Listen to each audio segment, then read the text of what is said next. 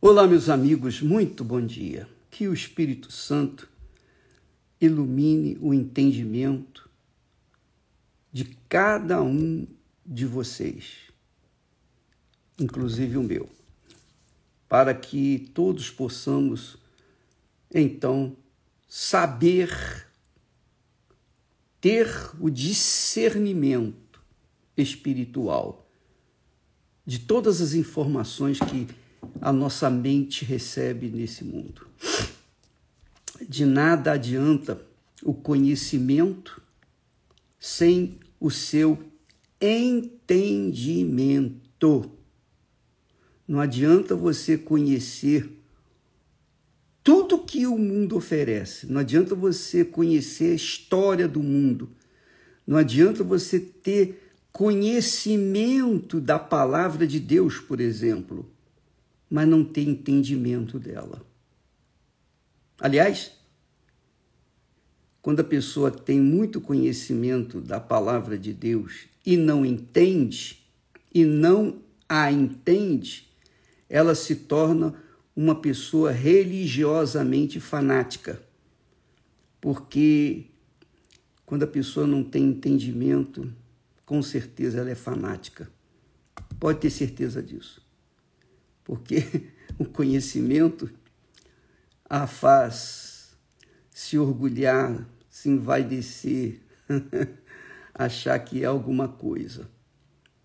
Se o conhecimento, se o conhecimento que o mundo se nos oferece desse entendimento, então as pessoas não sofreriam tanto. Por exemplo, é o caso do, da pessoa que se forma em medicina, por exemplo, mas tem grandes informações, excelentes informações médicas, científicas, mas por falta de entendimento, muitos dessas, muitas dessas pessoas acabam se matando, suicidando. É o caso, por exemplo, a médica, o médico, o cientista, que tem muito conhecimento, mas se não tem entendimento, então essa pessoa sofre na vida sentimental, porque o conhecimento dela não significa que ela tenha entendimento. Então você tem que sempre avaliar, pesar o que você tem de conhecimento, porque de nada adianta o conhecimento bíblico, por exemplo, sem entendimento. O diabo sabe bem a Bíblia, nem por isso ele deixa de ser diabo. Os demônios conhecem bem a Bíblia, nem por isso deixam de ser demônios. Os fanáticos conhecem bem a Bíblia, nem por isso deixam de viver uma vida completamente contrária àquilo que conhecem. Por exemplo, só para ilustrar, a título de ilustração. Quantas pessoas dizem assim, o bispo, eu sei, está escrito, o Senhor é meu pastor, nada me faltará. Eu tenho, eu entreguei minha vida para Jesus, eu, eu sou da igreja, eu sou isso, eu sou aquilo, eu faço isso, eu faço aquilo. Mas a minha vida pessoal, na minha casa, é um desastre. Meu relacionamento com a esposa, com o marido, com os filhos, com os pais, é um fracasso. Então, quando a pessoa chega a esse ponto, ela conhece, ela sabe, ela tem conhecimento de que o Senhor é o pastor, mas está faltando tudo na vida dela. Quer dizer, ela não tem um entendimento do que, que significa que o Senhor é o seu pastor. Quando a pessoa cita, decora a palavra de Deus e o faz sem entendimento, no caso desse versículo, Senhor é meu pastor, nada me faltará, ela se esquece de uma coisa. Se o Senhor é meu pastor, se o Senhor é o seu pastor, Então você obrigatoriamente, como ovelha, como rebanho do seu pastoreio, do, do, do seu, como ovelha do seu rebanho, obviamente você fica tranquila, tranquilo, porque o Senhor vai suprir as suas necessidades. Só que, no caso você está há 20, 25, 30 anos, 40 anos, dizendo a mesma coisa, o Senhor é meu pastor, nada me faltará, e continua faltando tudo. Pô, pela aí não dá. Compreende o que eu estou falando? Então, nisto, nós vemos a diferença entre os que creem de verdade e os que creem, digamos, com falsidade, com fingimento. Então, nós lemos ontem a palavra lá de Provérbios, o Espírito Santo dizendo, ensinando o que adquire entendimento ama a sua alma. Quer dizer, quando a pessoa adquire aqui entendimento, não é conhecimento, não. Entendimento. Com entendimento, então tem discernimento, sabe o que deve fazer e então a sua alma agradece. O seu corpo, então, vai dar graças a Deus, porque o espírito dirige a alma e a alma dirige o corpo. E aí nós temos uma harmonia nessa trindade que Deus nos deu: espírito, alma e corpo. Mas ainda falando sobre nós estamos falando de fé inteligente, não é? quando você usa a inteligência para entender a palavra de Deus de forma que o Espírito Santo lhe dê o discernimento do que está escrito. Isso é entendimento. Então, Jesus disse, vamos falamos da fé inteligente. Agora vamos falar da, do amor inteligente o amor inteligente. Jesus disse, é Jesus quem falou. Ele disse assim: Aquele que tem os meus mandamentos. O que, que são os mandamentos? A palavra de Deus. Aquele que tem os meus mandamentos e os guarda, não é só ter os mandamentos. Os judeus têm os mandamentos. Agora a pergunta é: ele eles os guardam? Essa é a pergunta. Então, aquele que tem os meus mandamentos e os guarda, quer dizer, obedece, não é guardar no cofre, não. É guarda.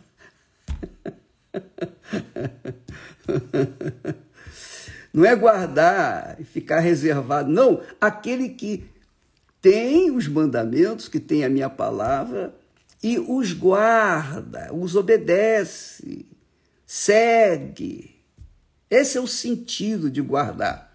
Aquele que tem os meus mandamentos e os guarda, esse é o que me ama. Quer dizer, o amor não é um sentimento, não é, não está no coração, não. O amor está aqui na cabeça. é por isso que muitas pessoas, infelizmente, a maioria, se dá mal no casamento, a vida sentimental é um fracasso. Tem muito conhecimento, tem um vasto conhecimento técnico, científico, mas quando diz respeito ao coração, à alma, são fracassados. Aliás, não são poucos os, os profissionais da área médica, os psicólogos, as pessoas que lidam com, com pessoas com depressão, lidam, ajudam, tentam ajudar outras pessoas minimizar a dor dos depressivos, essas pessoas têm o conhecimento, mas no que diz respeito à vida delas, muitas delas também pensam no suicídio, muitas delas vivem um fracasso sentimental. Por quê?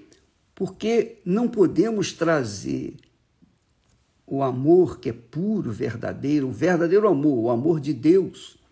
Porque Deus é amor. Deus é amor.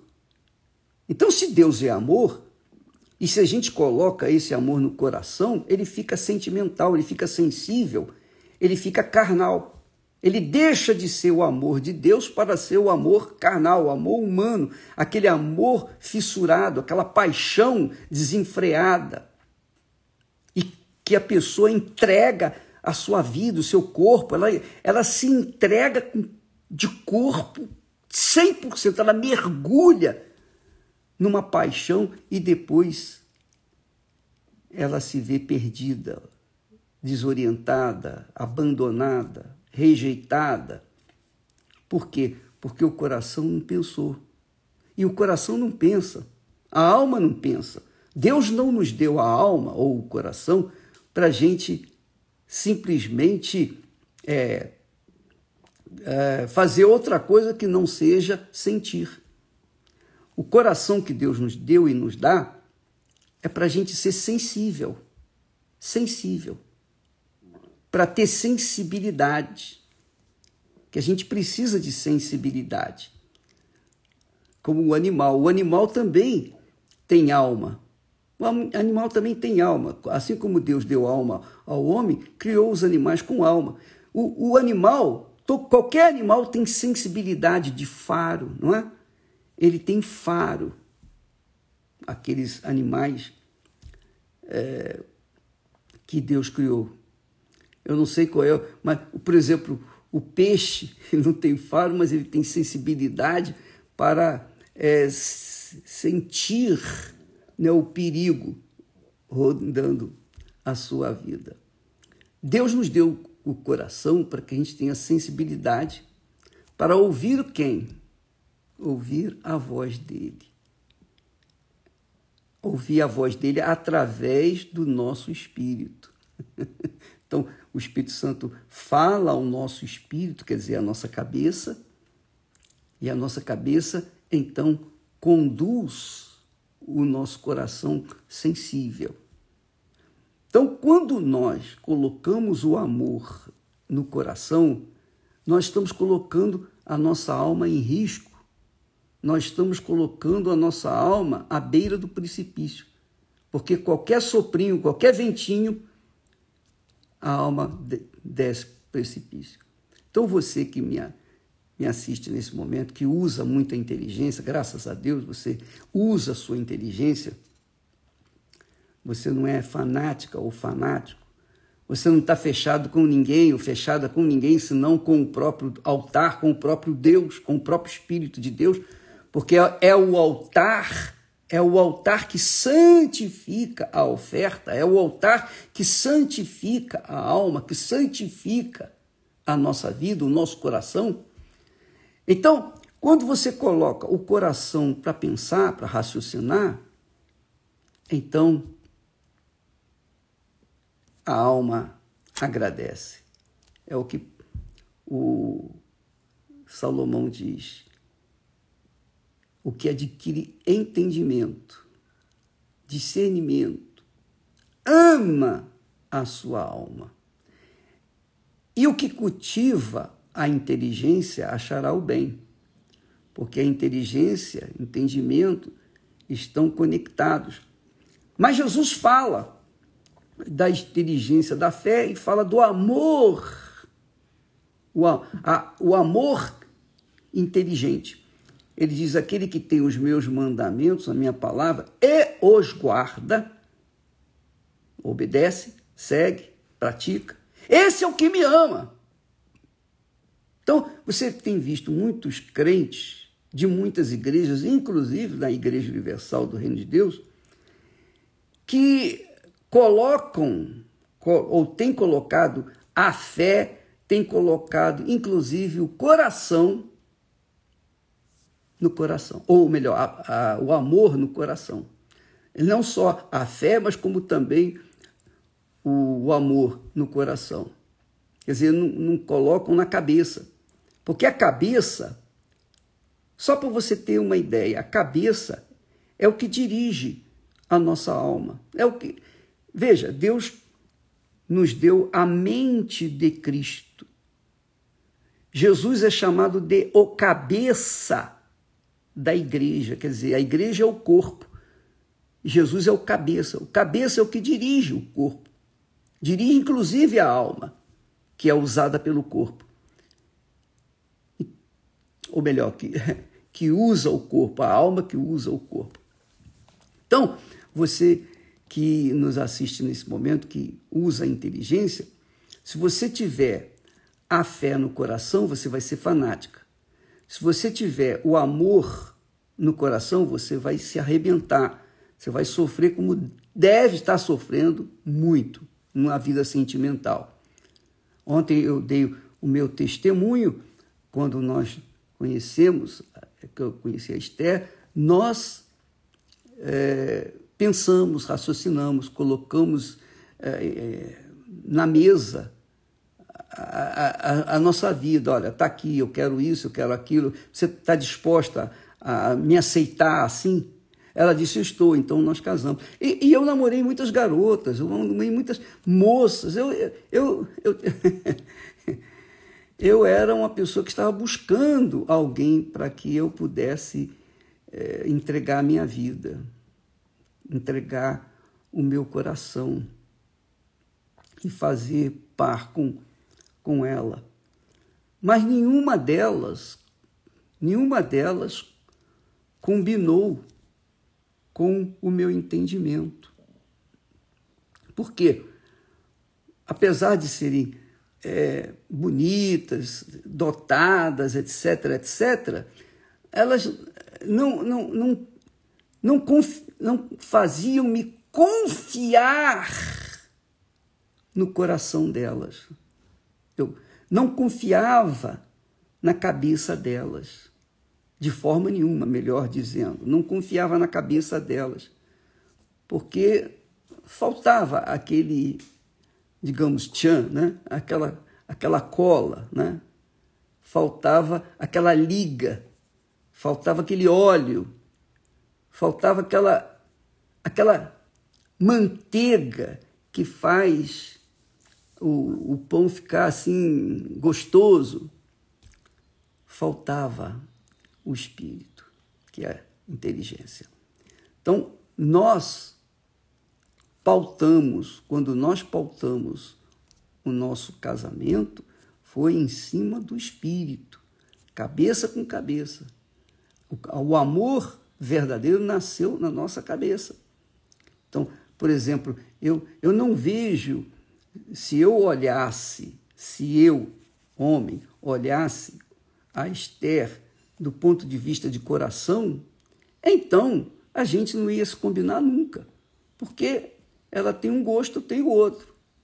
Mas não é no coração que nós é, pautamos o nosso amor. Nosso, o nosso amor é pautado na cabeça, no espírito.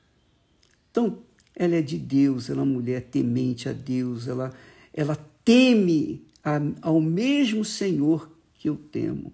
Ela serve ao mesmo Senhor que eu sirvo. Então, isso é cabeça, isso é inteligência. Então, eu falei: ah, essa pessoa que teme ao meu Senhor, eu entrego a minha vida para ela quer dizer, o casamento.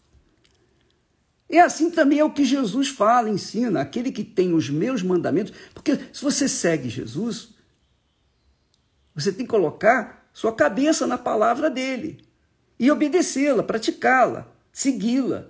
Do contrário, não existe amor. Existe fanatismo. Então, isso tem que ser bem claro, você tem que entender bem. Não adianta você vir na igreja, ser fiel na igreja, você ser uma pessoa até trabalhadora, você faz o melhor, digamos, para Deus. Mas se a sua fé ou o seu amor para com Jesus está no seu coração, você está sendo fanática. Porque o coração é enganador, o próprio Deus fala. Enganoso é o coração, mais do que todas as coisas. Mais do que todas as coisas. E perverso, cruel. Então, amiga e amigo, coloque a sua cabeça para pensar. Vamos avaliar direitinho essas palavras de Jesus. Aquele que tem os meus mandamentos e os guarda, esse é o que me ama. Se a gente pensar direitinho, lembra que Jesus falou para os discípulos: olha, ide por todo mundo, pregai o evangelho, quer dizer, a minha palavra. Quem crê, pregai para toda criatura. Quem crê naquela palavra e crer é obedecer. Não é só crer é, tecnicamente. Não é só acreditar, é você crer é com todas as suas forças, você pratica aquilo que você crê. Crença é casamento. Quando gente, eu, enquanto eu estava namorando a Estel, eu acreditava nela. Quando nós nos casamos, nós então cremos um no outro. Então, Jesus disse: Ide por todo mundo pregar o evangelho a toda criatura. Quem crê e for batizado, duas coisas: crê, quer dizer, crer na minha palavra e obedecê-la, e for batizado, quer dizer, a prática, morrer pelo Evangelho, porque o, o batismo nas águas é um, uma morte, a pessoa morre para si, morre para o mundo, morre para a parentela, morre para tudo, e vive pra, só para Jesus, mas esse é outro assunto. Quem crê e for batizado, disse Jesus, será salvo. Quem não crê já está condenado já está condenado, quer dizer, já está sofrendo e vai continuar sofrendo enquanto não crê.